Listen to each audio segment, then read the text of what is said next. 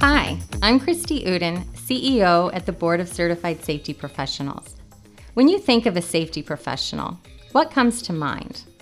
Maybe someone holding a clipboard, telling their coworkers what they're doing wrong? That image is common, but narrowly characterizes the fundamental role of a safety professional. Safety professionals play a critical role in the company's culture, making it a place where people want to work. They help us see the impact of the safe workplace and think of safety as something we want, not just something we need. Join me as we take a dive into the many facets of what safety professionals really do and the impact they have for their organizations.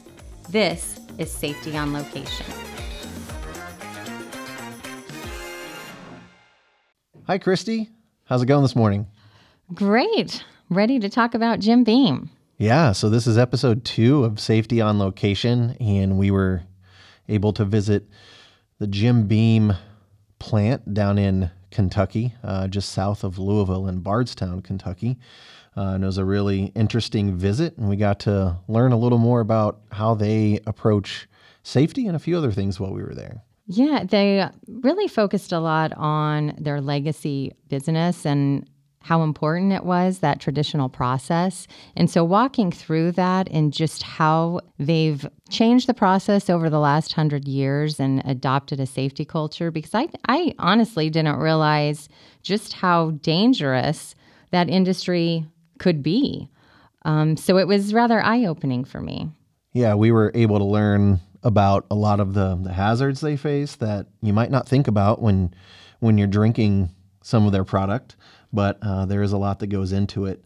Um, you mentioned they they refer to this as a, a, legacy business or a legacy industry, and some of the processes they've been using to create bourbon and other types of alcohol of they're over 100 years old so it's really important to them to carry on that tradition but like you said it was interesting to, to see how they're incorporating new technologies or even new techniques and ideas into their process to make it safer. and one of the things we talked about was the the environmental, social, and governance idea that has become more relevant recently. You know, I found it really eye opening just the commitment that they've made to sustainability over time. Um, the the barrels that they use are made from white oak trees, and one of the things that they're doing and taking seriously this approach to ESG is a partner in collaboration on how they restore and, and stop the decline.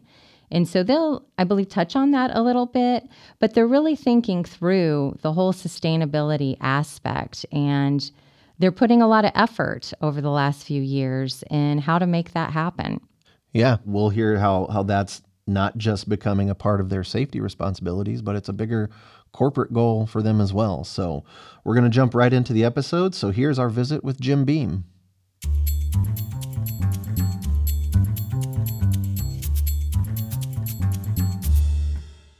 We arrived at Jim Beam in Bardstown, Kentucky on a warm summer day. The campus is bustling with activity, and there's an ever present scent of bourbon in the air.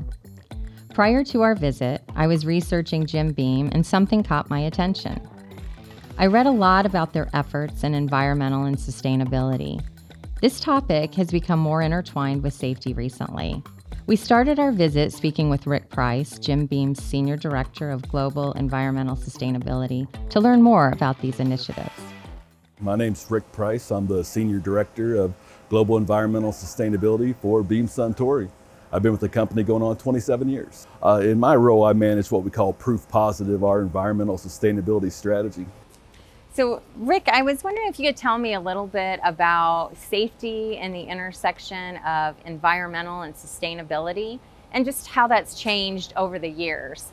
The key thing, I think, is the core principles really haven't changed. So, if you're a safety professional, an environmental professional, honesty, empathy, a desire to, to serve people, that's the important bit. I think what continues to evolve and why you, you spend time in school and you train and the experience is being able to know when to to lean in, to listen and learn, to engage and coach, or or intercede at a moment's notice. I think as we go forward, it's that type of engagement, knowing how to communicate with people of different experiences, different cultures. In doing that, the scope of the safety professional seems to have expanded quite a bit over the years. And just talking through the leadership principles and how you're working with building the safety culture, how do you help everyone get on board and understand some of the new roles in the environmental aspect? A big part of what we do is around just communication, how we talk about what the impact is, the impact to people personally, as a company, as a community.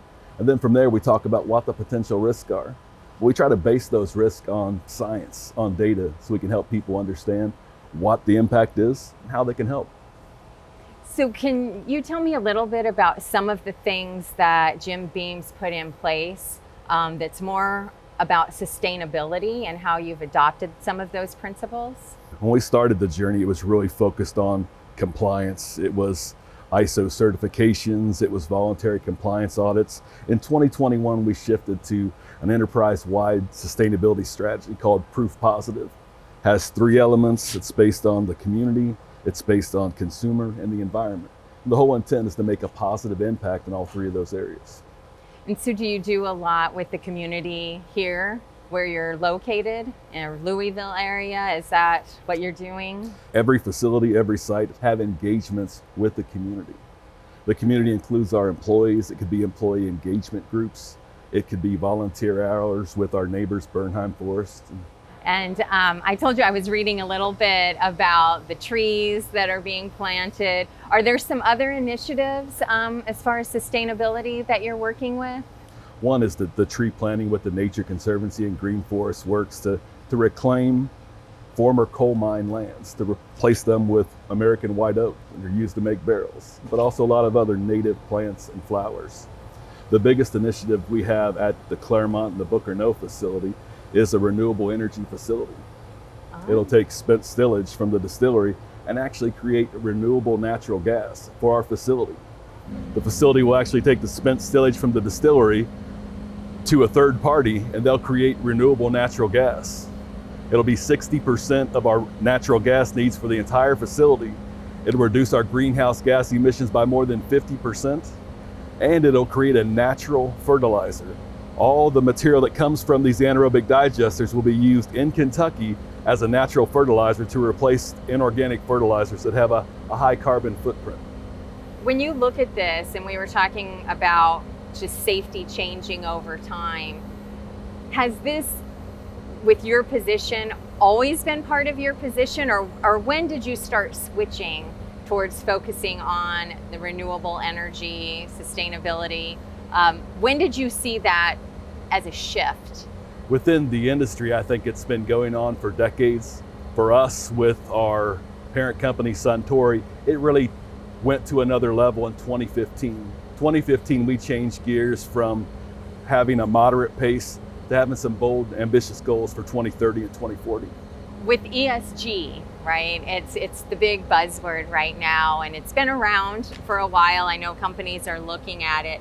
Is that something that you know you're tasked with in your role? And can you talk a little bit about what that means? So the, the approach to ESG throughout Beam Suntory goes back to that proof positive concept, the three pillars of community, consumer, and environment. The ESG management, we take a holistic approach, kind of a dynamic materiality or what we call a double materiality to make sure we fully understand what the potential impacts are of our business operations. What's one of the biggest challenges you've had in, in moving towards sustainability? Probably one of the biggest challenges with sustainability is making sure the facts are relevant to everyone, making sure that the risks are relevant to people. A good example is in Kentucky, we may not consider water stress an issue, but our facility in Northwest India, they can only withdraw 15,000 liters a day. So 200% replenishment requirement water stewardship has a different connotation, different context than it does here in Kentucky. Speaking of water, that was something that um, some of the initiatives um, with the wastewater and the environmental concern seemed a little bit unique to Jim Beam. Can you touch upon that as well? So for the, the Jim Beam facility, the water is a good example of the holistic approach. If we start with just the, the base water, the natural water we use in our process, we take it from the lake, it's wholly used as an ingredient. It goes in our product, it goes for steam. We preserve that only for product use. Other utility uses come from other sources, city water sources, things like that. When it comes to the full cycle that whenever possible, we reuse processed water. The bourbon distillation process in itself allows for some processed water reuse. We treat our wastewater to high standards to make sure it meets compliance, but also the downstream needs of our users. Thinking through the whole process, so our audience can, what what is the process through distill when you're working through the distillery? Kind of thinking about the start until you have the bottle, you know, in production. So if you think about the uh, the natural resources as an input to this, it starts with the grains, whether it's corn, rye, barley. It comes into the facility and is milled down. It's met with lake water, that natural limestone water, and it's created into a mash. And that mash starts to ferment and creates an alcohol that gets distilled off. And we have this distillate that goes into a barrel. It's a new white oak barrel. It has to be a new barrel every time. And then the remaining part, that spent stillage, is currently used for animal feed. In the future, we're going to continue our path to convert spent stillage into renewable energy. When I think about the, the distillery industry, a lot of the products, whether it's bourbon, tequila, cognac, scotch, Japanese whiskey, they're really based on a location. They're, they're made here in Kentucky or they're made in Scotland if they're shipped all over the world.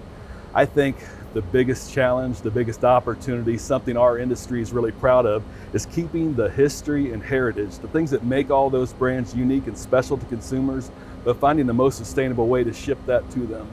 That transportation and distribution will probably be the biggest challenge our industry takes on over the next 10 to 15 years. When we wrapped up our time with Rick, we transitioned to touring the production facilities with another member of Jim Beam's EH&S team, James Trusley. Uh, James Trusley, I'm a CSP. Um, I've been with Jim Beam Brands uh, for 19 years. Uh, started at the Frankfort plant, managed environmental, wastewater, risk management, security, uh, and safety. I'm now more focused uh, with the brand house on just overall campus security, safety, and I've got a team of uh, seven guys that help me do that. We began with James at one of the bottling lines where bottle after bottle was moving through the production line. He began to explain some of the potential hazards they face with their process. Yeah, so this is our this is one of our bottling areas here at James B. Beam, and we bottle 50 milliliter uh, smaller bottles that are wax dipped. We also do our hand finishing of Booker's, Baker's, Basil, Knob Creek, all of our small batch collection. So one of the risks that we have down here is just the heated wax. So you have a potential for burns on the skin, burns on your hands. And so you can see some of the PPE controls that we have are the gloves and the sleeve. And then we use a lower temperature wax than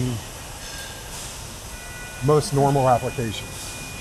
And so this is your production line. How so how many bottles go through in a day? Is this a 24 hour operation? No, this is or? this is usually one to two shifts. So we may work from 7:30 a.m. till 10 p.m., 11 p.m. Um, these are just primarily sales samples that we produce. You can see it's a super slow production line. Um, our high-speed production lines are upstairs, but this is all super manual and hand dipped type processes. So um, yeah, it just takes takes a little longer down here. Then we don't get as much production. Has there been any technology, you know, in the last, you've been here a little over 20 years, right? Yeah, 19 years. Um, right. ha- any technology that's changed and re- in reduced risk? Absolutely. Um, our Knob Creek line was a was a wax dipping line. This machine just kind of manually, mechanically flipped the bottles over, and so you were kind of exposed to the wax.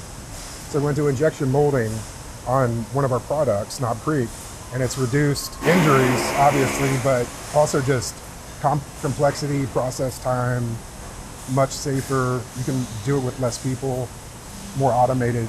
How, how is a risk assessment done, just in general? How would you do a risk Yeah, assessment? so we would get we would get a team of people together, maintenance operators, engineers, quality control, safety, um, and we would just get in a room and we got a we got a form that we use, kind of an FMEA, or your modes effects analysis, and um, we would start just putting, identifying some of the risks, taking pictures, what's the work instruction associated with it, how do we use our hierarchy of controls to reduce the risk, and elimination is always number one, right? You want to eliminate the risk completely.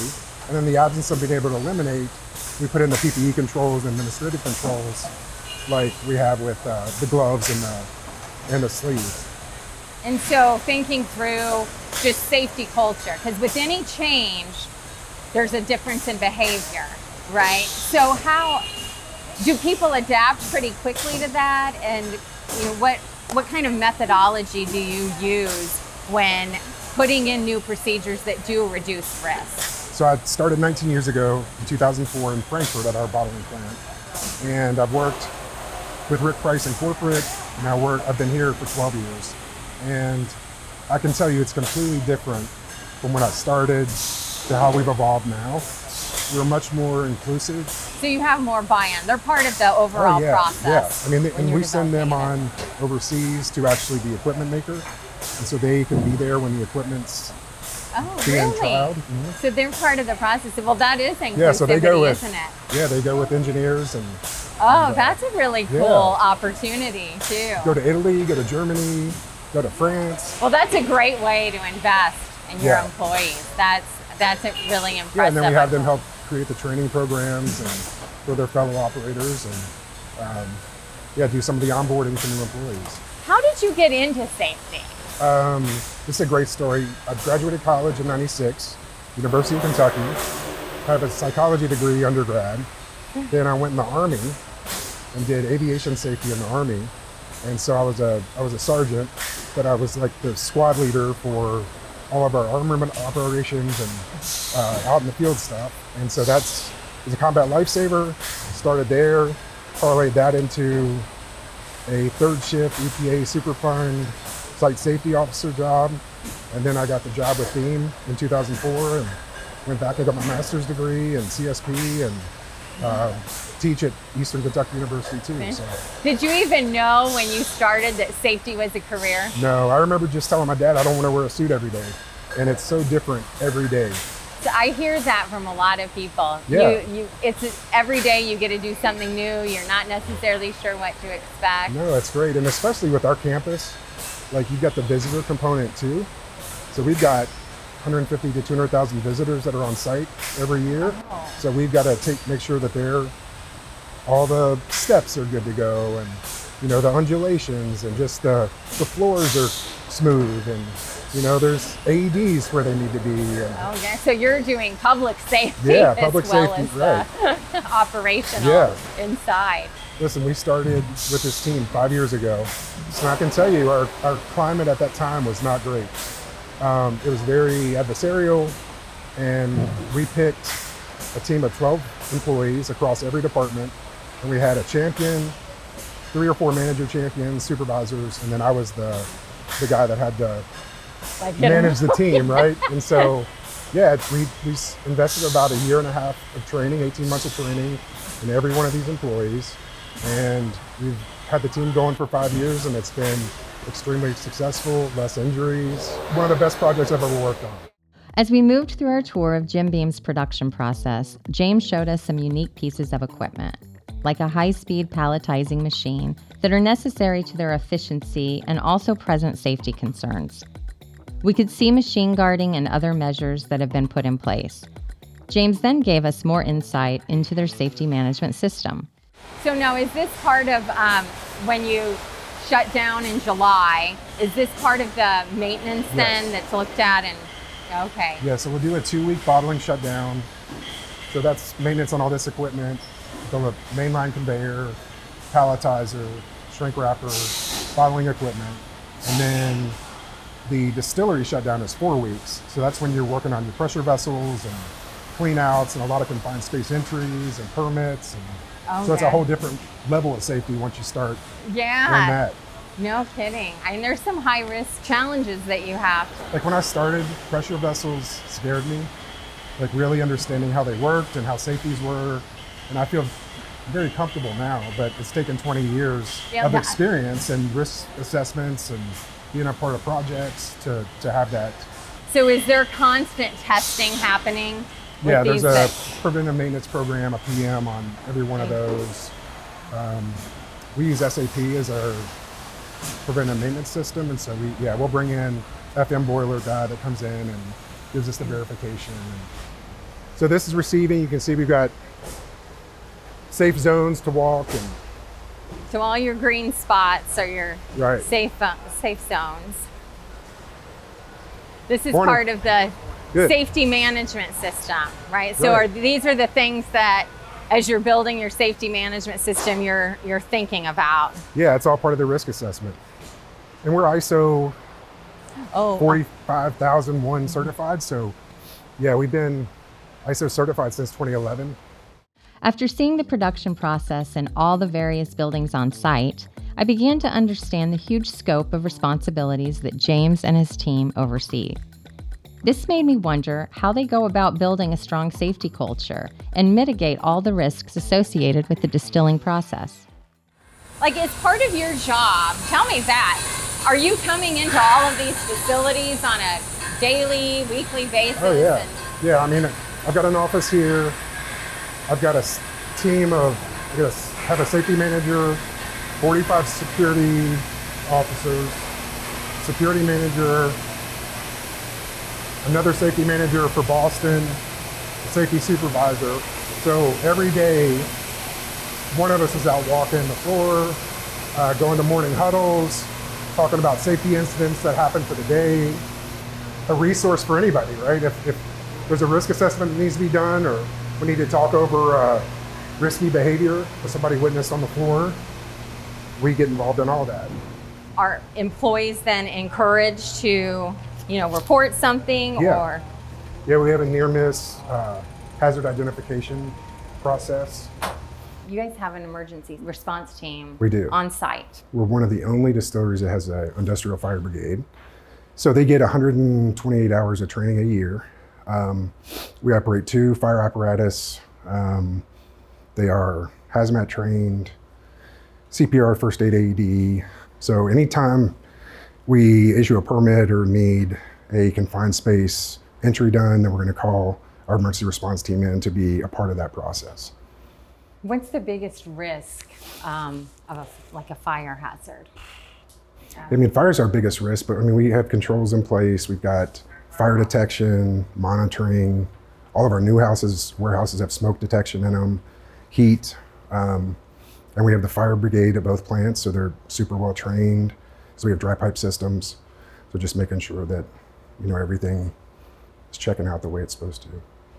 From grain receiving coming in to bottles going on the on the truck to the to the consumer, the distributor. I mean, there's just so much risk in that process. Then you layer on the visitor risk and all the active aggressor stuff that's happening, you know, which is in our purview also. James then introduced us to another member of his team, Chris, and we began to discuss how they do a risk assessment. Chris pulled out a large foam board with a bird's eye view of the entire campus with every building labeled. They both began to explain how they use this as a tool to tell a story to executives about safety needs.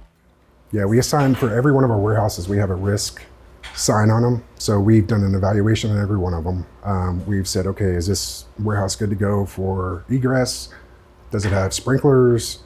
What's the sprinkler maintenance systems? So Chris put this together so we could explain to executives kind of how we're laid out. But this is an overview of our plant where you are today. And we've gone to every warehouse and done a risk assessment with a third party. And this is kind of our work path to making sure they're all up to our Beam standard or Beam Suntory standard. So this is just part of the job that you're going through and managing all of this and Yeah, it's a whole different work stream. this board we're using for um, kind of a, a gauge of where we're at on the re- warehouse remediation process. So um, it'll tell it gives the location and the name of, of each warehouse, tell you when it was built. It'll tell you what work has been done um, and what work is still to be done or in process. So we have a, a master spreadsheet that engineering has um, that's had a structural assessment on all the warehouses. And then it also has the assessment of, of what things we want, like the lighting, the dunnage replacement, post replacement. So this was a good visual to take to the to the upper leadership and say, this is where we're at. This is what we still need. Um, you can see the houses that are that are are marked in green. Those are in good condition, good standing. So there's nothing that has to be done to those. The ones in yellow have some issues, but we're still able to go in and work. Um, every time they go in that warehouse, they are are read a, a briefing from a supervisor. So even if they go into it every single day this week, they will get read that briefing every single time they go into it. Not just that day. If they went in in the morning and afternoon, they would get that briefing each time. So it gets redundant, but but people understand that's the message. That's the thing that that's what we want to convey. And then the red warehouses, those are actually treated almost like a confined space. So they've got some type of issue that we don't want them going into until we've done a process. So that starts with um, the warehouse team will tell us actually what location in the warehouse they're going. We will physically go out and inspect that location. If all is good, we sign off on it. Um, if there's an issue, we either have our in-house carpenters take care of it or one of our contractors come in and take care of it. So when we ask for a, a lot of money to go in and, and do these repairs, um, it's kind of hard to to visualize that from pictures and spreadsheets. So we actually invited the CFO on site, took him through the warehouses, showed him the issues we had. So it didn't take a whole lot of, of coercing after that. Hmm. One of the stories I remember from that is I took him into Warehouse W, which was built in 1935 and we're walking down that aisle. It's dark. None of this stuff had been done yet. And he said, "Well, how do you get those barrels out?" And I said, "Well, you go down that catwalk in between the ricks and get them." And he looked in there and he said, "In there, where it's dark and spiders." I said, "Yeah." Spiders. he said, "I don't think this would be the job for me." So until he was here to look at that, he didn't really understand.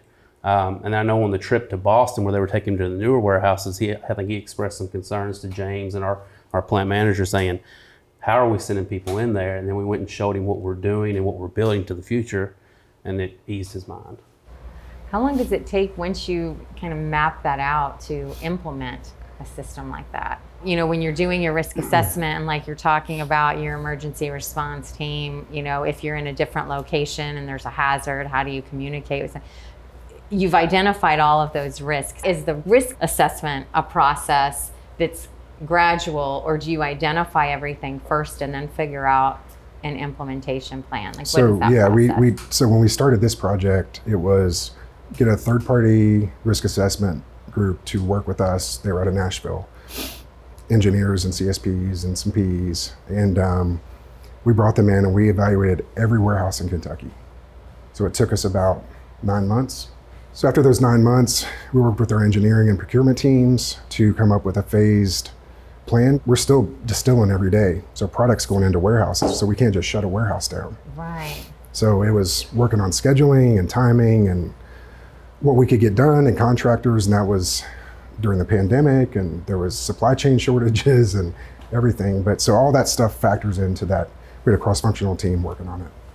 One thing that's interesting that you brought up, and we hear this quite a bit, is how to speak to executives and how to relay this information in, in a fashion that's understandable, that's thinking about the human component, but also the cost, right?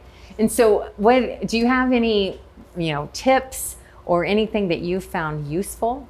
So we formed a team of five people after our last negotiations, and we were having some injuries in warehouses. That's when we brought the CFO down and said, "Hey, we need help.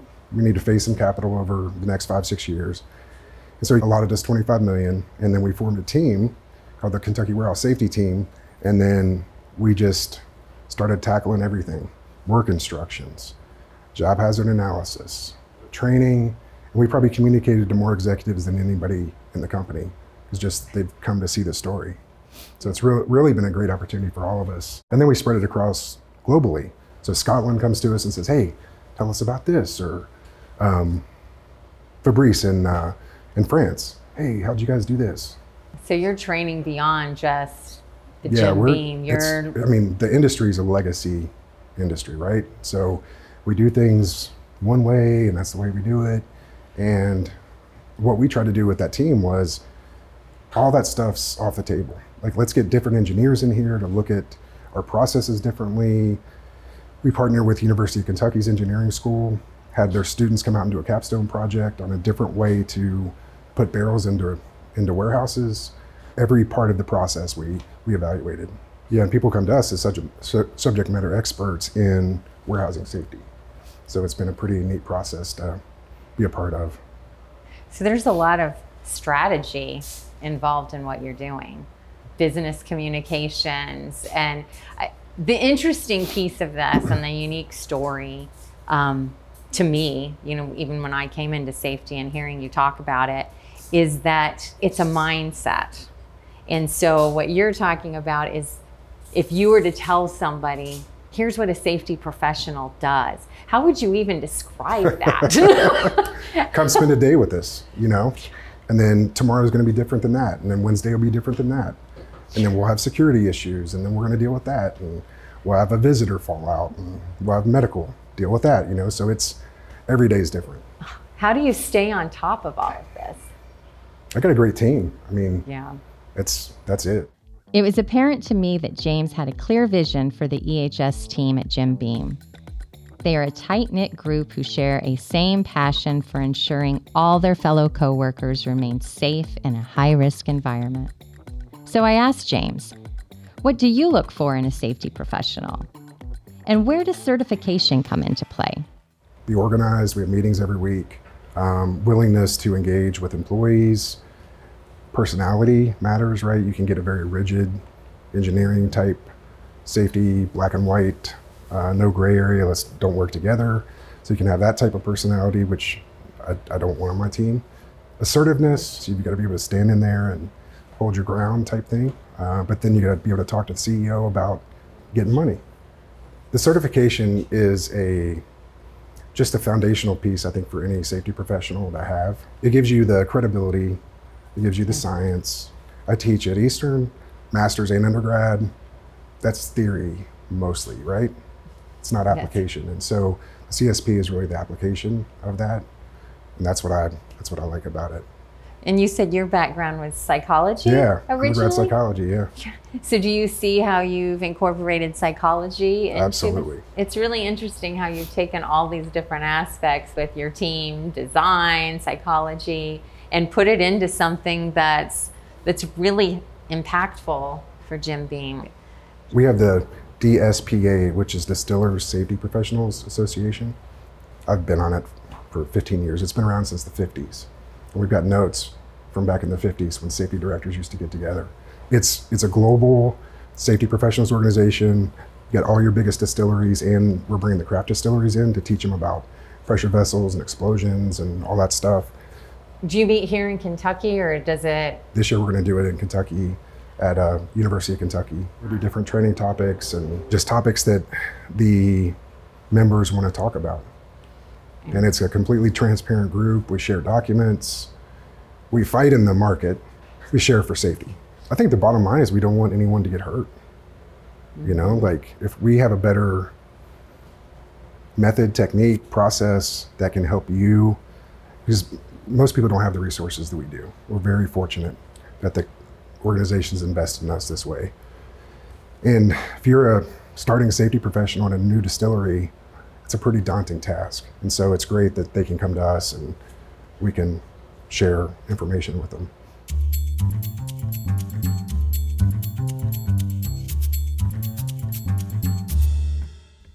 So that was our visit with Jim Beam. A very interesting tour. We got to meet a lot of great safety professionals and you know some key takeaways that I had. At least the first one was how they they build community. And one of the last things James said was we fight in the market but share for safety. So they're they're working with other distillers to make sure everyone's working by the the best practices that that they've learned.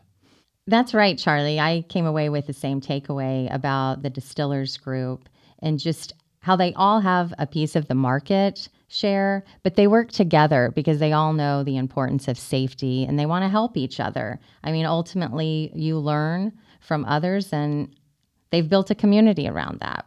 Another interesting thing was uh, when we talked to Chris, and, and he showed us that um, that board that they created. You know, I, I I realize that safety professionals have a great responsibility in sharing the story of safety when it comes to their organization with their executives so they can get that buy-in that's needed. Yeah, I mean, that's one of the things that just over time we've discovered as an organization, and it kind of solidifies what we've noticed. And that's one, how you tell the story and being able to tell the story. Because when you do have a seat at the table, you need to know how to communicate. And that's really important. Um, both in how you share that information verbally, but the way they were able to provide a visual and walk people through that. They're taking the concept of people understand through different types of mediums and applying that to their leadership skills. It was interesting how they talked about, you know, looking at numbers when they talked to the CFO you know we've we've tried looking at that ourselves and how are we inspiring leaders so I had a great takeaway to see that they are actually implementing a lot of those techniques into their into their safety culture. Yeah, that was one of the most interesting things for me to see. But then, you know, James, when, when we asked him, you know, how how do you complete all these tasks or how do you maintain a, a safe culture? And, and he talked about how he builds his team from the inside out. So that was, to me, an, another key takeaway is how he's looking for talent in other departments, and it might not be someone who is a traditional safety professional, but they have skills and traits that he looks for. It's, you know, the people on the ground doing the job that really understand the process and those that have, you know, bought into safety. And when I say bought in, I mean more about taking what they've learned, applying it, and being able to mentor and inspire others to do the same. Um, and so sometimes that's easier to do peer to peer. And, you know, James was able to take the approach. He took the time to do the walkarounds to get to know people. And al- that allowed for those within the organization to have for something for them to inspire to and look up to because they do look internally at how they grow people and put them on a career pathway. And that's you know, really instilled within their entire safety management system and, and part of that process. Yeah, so this this visit just just seeing how another industry, another company approaches safety and how it's a priority to them. It's it's part of their um, it's instilled in everything they do uh, with with the high risk environment that they're working in. So that was a, a really good visit for us, and I hope our, our listeners were able to get some good takeaways that you can, you know, start thinking about or maybe even uh, implement into your environment that you're in. It may not be distilling bourbon, it may be something else, but I think there's some some key takeaways anyone can can get from this episode. So that will do it for episode number two of Safety on Location, our, our visit with Jim Beam.